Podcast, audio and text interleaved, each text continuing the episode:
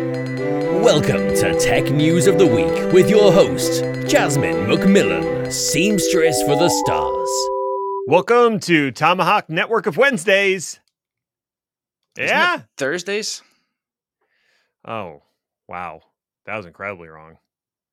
Moving on. This is our weekly tech news short podcast that comes out on Thursdays. And we're going to start with a story about Web3, but don't run away because it's ranty and fun. Web adoption could come from startups. So says an article published on TechCrunch Plus last week, which is behind a paywall. And I refuse to read the entire thing because it is stupid on its face and clearly someone hasn't gotten the memo about Web3 yet. The portion above the fold that I can read starts with, quote, as the race for enterprise adoption in Web3 accelerates, end quote. And I'm just going to stop you there. Um, Jacquelyn Melinek, no one outside of the Web3 echo chamber is saying that. With the exception of a few diehard NFT holdouts, crypto true believers, and the most desperate of con artists, the evidence that Web3 is enterprise focused uh, the the booming N- MF the article says the booming NFT market from Nike and Starbucks, which what? In fairness to Jacquelyn, she has to cover the Web3 space for TechCrunch, and this rainbows and sunshines delusion is coming from deep within the echo chamber that is Korea Blockchain Week. It's a whole week dedicated to a nascent technology that has found an awkward fit in niche use cases so small that leptons are like, damn, you tiny. The overwhelming reality is that Web3 fervor has dried up, and now everyone is gushing about AI, which may be so hyped up at this point that Flava Flav is on notice, but at least it has real world applications. Horribly dystopian applications? Sure, but real world nonetheless. Did I write a whole post to complain about a ridiculous article I barely read? Yes. Does that describe most Web3 adherents? Also, yes. Another weird conference thing is happening in Philadelphia. Hmm. So, hot on the heels of the upcoming October 2nd, 3rd DevOps Day conference, Which has now been postponed until May 2024.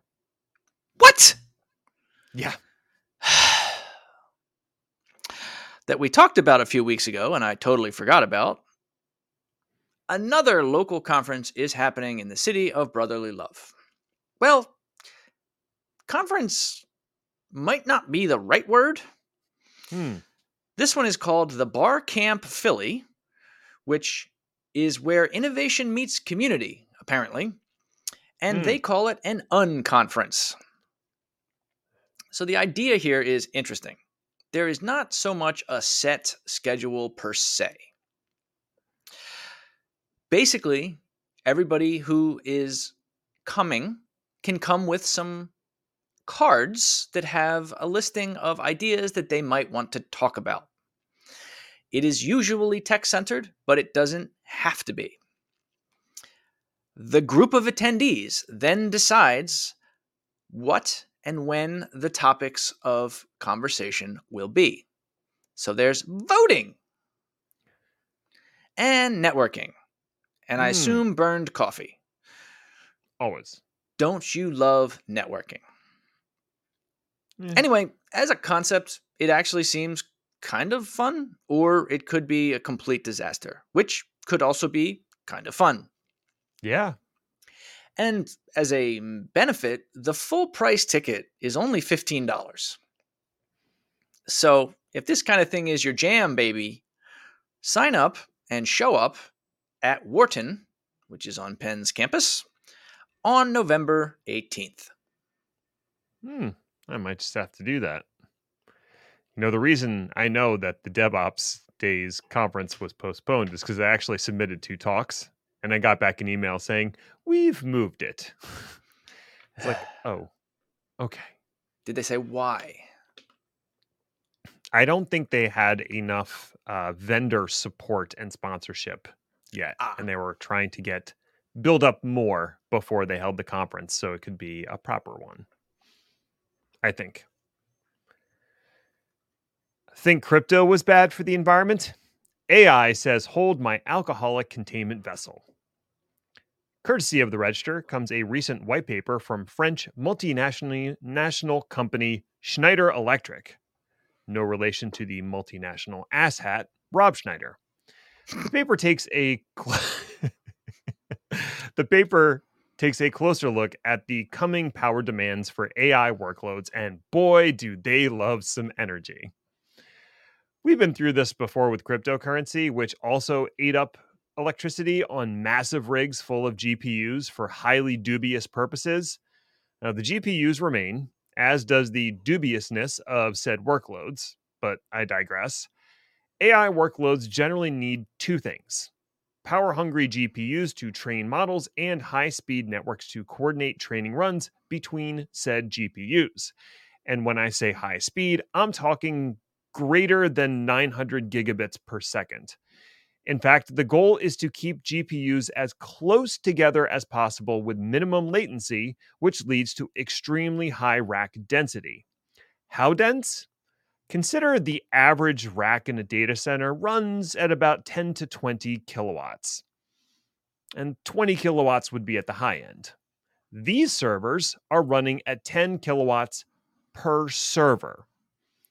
Schneider posits that power delivery to the racks will need to be scaled up accordingly, and overall power requirements of data centers will spike as well. What about all the heat built up by these GPUs? Liquid cooling is the natural answer, which is a nightmare to set up and maintain. But with all the money being poured into AI right now, where there's a billion, there's a way.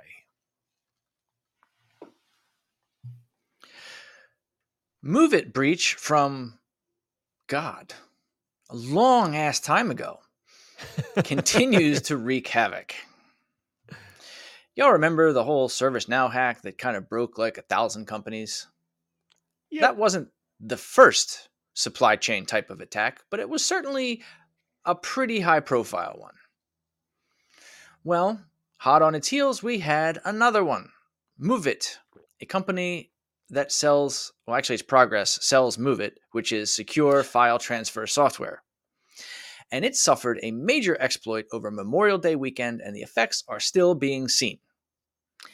In general, if the software was open to the internet, which it usually is since it's file transfer software, it was compromisable and regularly compromised.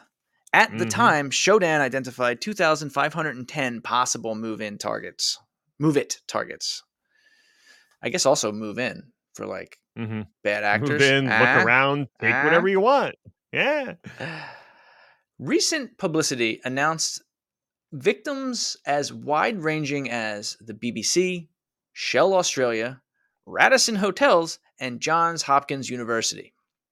Mm, Did I mention that this exploit happened five freaking months ago? you may have. In addition to these, some high profile victims have been and continue to be banks. And bank customers are apparently displeased. Displeased enough, in fact, to sue. A class action complaint was filed in Massachusetts on the 7th of September, alleging that the defendants, in this case, Fidelity, Bank of America, Corebridge Financial, F&G Annuities, the Pension Benefit Company, and of course, MOVEit's owner, Progress Software. The suit alleges negligence and that the defendants have, quote, done little to provide affected customers with relief, unquote, which is probably true. People I know who would qualify as plaintiffs have either gotten A, nothing, or B, a free credit monitoring service subscription, which, as we all know, is ah. effectively the same as A. So it's extremely early days. We will see if this suit ever goes anywhere. But me personally, I am not believing that I will get the usual $1.74 windfall until I see it. Yep, that sounds about right. Why is it that a free credit monitoring subscription is like the thing that they offer? Like, at least buy me, I don't know, a, t- a case of Tastykakes or something. Something I would actually want. You mean you don't That's it. want a free monitoring service? I already have 10 and I don't use any of them because they're all awful and they'll probably leak my data anyway. Yeah, uh, they all also ironically use MOVEit. Of course they do. Well, that's it. That's all we have to say. Go away now. Bye.